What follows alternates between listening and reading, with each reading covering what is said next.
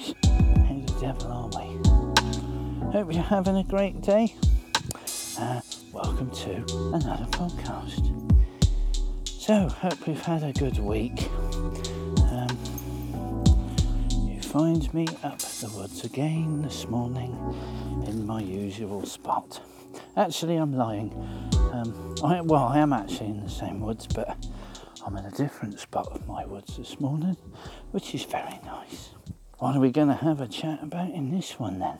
Well, I thought I'd do a topical one this morning. We had, um, I was watching the old uh, British British bullshit corporation news this morning, and uh, they go. I see they're um, happily pushing the electric car agenda again this morning. I'm definitely for renewable energy. I'm not an old um, I'm not an old bigoty thing that still thinks the internal combustion engine still rules. Although I do like the old internal combustion engine. I've spent many, many an hour tinkering with an old internal combustion engine. the modern engine is far, far, far removed from what the old engines used to be years ago. You go back to engines of the 70s and 80s, and you had your carburetors, and you know, if you had your your six cylinder or your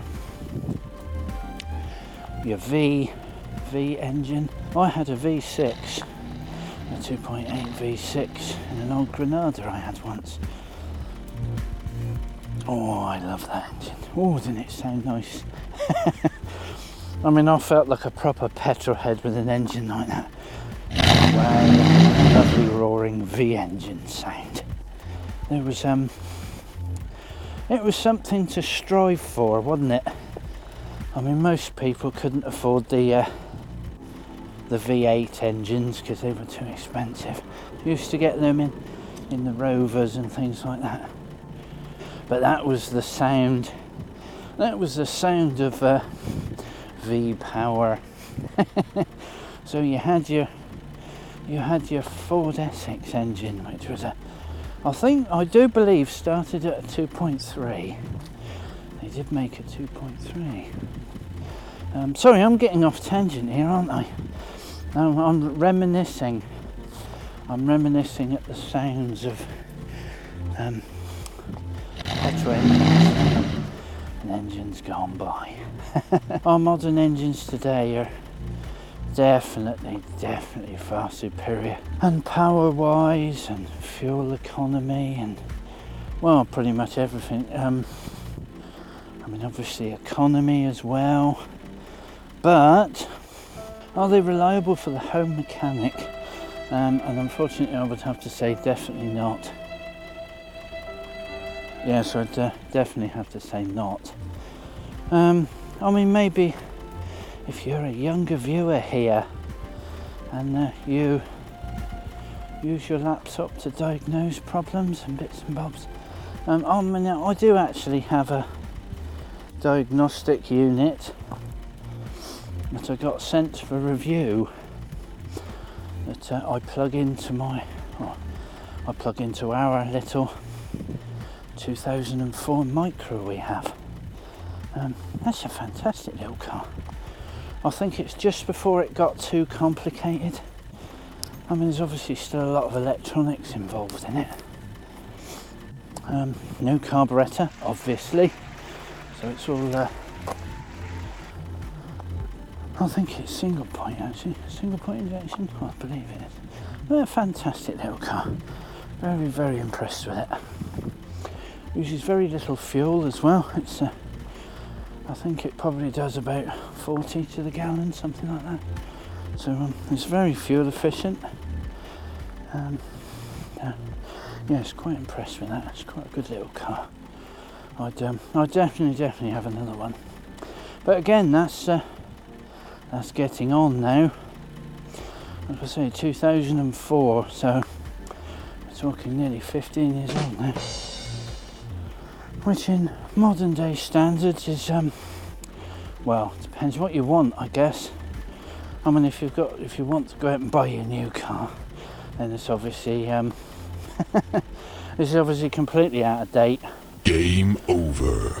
But uh, there we go. We we talk about the electric ones in this one.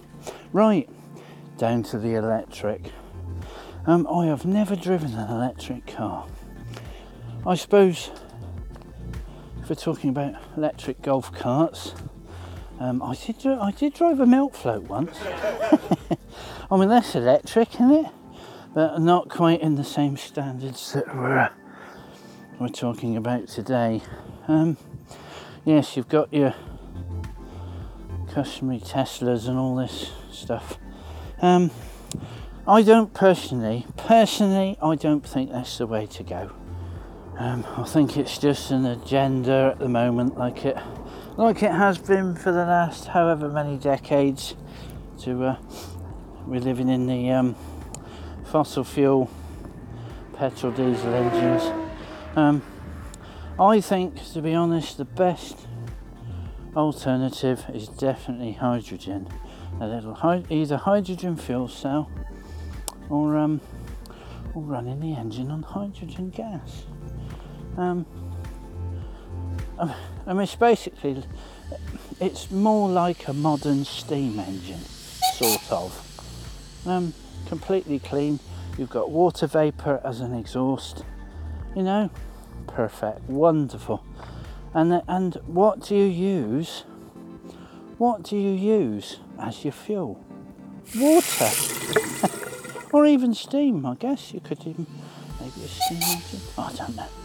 Um, but I don't believe that the uh, electric cars is the way to go. To be honest, um, they say they're emission free, which um, which is slightly misleading.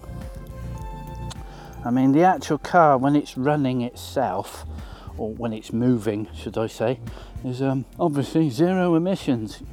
Yes. What about these batteries then? Say you've bought just just let's, let's put put an argument forwards here. Let's just say we're going to buy some batteries, some lithium, whatever they are, lithium batteries. Um, all right, lithium batteries in your mobile phone. There you go, ideal scenario. Something that we all know about. Well, obviously, if you've got a mobile phone, using the mobile phone every day, and putting it under load, uh, using it for what it's intended, um, doing the various tasks that we need to do throughout the day. Um, it doesn't last 15 years, does it? You see what I'm saying? So basically, the but the technology in the batteries we do not have. People, you try and buy a 15 year old electric car. Well, obviously, there won't be any because the technology wasn't really there 15 years ago. But what I'm saying is, it doesn't last. The battery technology is not there. The battery technology is not there. Um, I was looking the other day just out of interest, and I believe it was the Tesla cars, and uh, you don't actually own the battery. You only you lease the battery, but you buy the car. I think something like that. So, um, what good's that? So, what happens when your battery's kaput? What about the waste? What about the waste of all these batteries then? Because these batteries are probably only going to last about five years before their capacity is reached, and then um, we're going to end up with a massive, massive load of wasted batteries. So, what's going to happen with all these then? I'm assuming they're all going to be dumped somewhere. This is green energy, is it? What a load of complete rubbish. It's small waste. I mean, can you recycle this? I don't believe you can. I don't think there's any technology to recycle the lithium. I may be wrong, but I don't believe at present there is a lithium recycling facility. So, all these mines abroad that are mining out thousands and thousands of tons of lithium to make all these batteries for all these supposed green electric cars, um, well, all this is going to be wasted in about five years. Um, yeah. So this is sustainable, is it? I think not. I think not. It's a fake agenda again. It's um. I uh, believe it's probably the oil companies. They're probably jumping on the back of the electric to um to make their next billions or trillions that they once did with the oil. Um, I mean, for argument's sake, how versatile is these electric vehicles? Well, you probably get about two to three hundred miles distance, which is absolutely fantastic when it's new. What about when it gets to five years old? What about the rest of us that can't afford to buy a brand new car that needs to buy a second hand one? I bet you'd be lucky to get 50 miles out of it because the capacity in the battery will be depleted. So you're buying a piece of rubbish, you're buying a piece of junk, which is not fit for purpose, is it? So, um, well, let's say we're going to go camping for the weekend. Um, I mean, me, as you know, I like to go out in the middle of nowhere. I love going out into nature and stuff like that. Well, say I've travelled my 100 miles. Um, I've almost depleted my batteries. I've got to my destination, and funnily enough, there's no electric. There's no sockets. There's no charging point. Well, what am I supposed to do now? Well, I'm stuck now, aren't I? I've got this stupid car that everybody's forced me to buy um, because they've got rid of other renewable energies that were probably more versatile. Um, anyway, um, I've got I'm stuck in the middle of nowhere with no way of charging my car. Um, yeah. At present, there's 30 million cars on the road. in the UK. Well, if there's 30 million electric cars within the next 10 years, is there going to be 30 million charging points? No. What about when we go camping? Are they going to have charging points? Um, No. so, uh, false technology, fake technology, and uh, it's not going to work. And uh, we're being forced to buy it. Anyway, um, I've got to keep this under 15 minutes, so um, that's your lot for this one. Yes, love and light, guys. Hope you have a great rest of the day. There's your thought for the day. Um, please subscribe or whatever you do on here, and um, love and light to everybody. And uh, I'll see you guys in the next vlog. Cheers for now.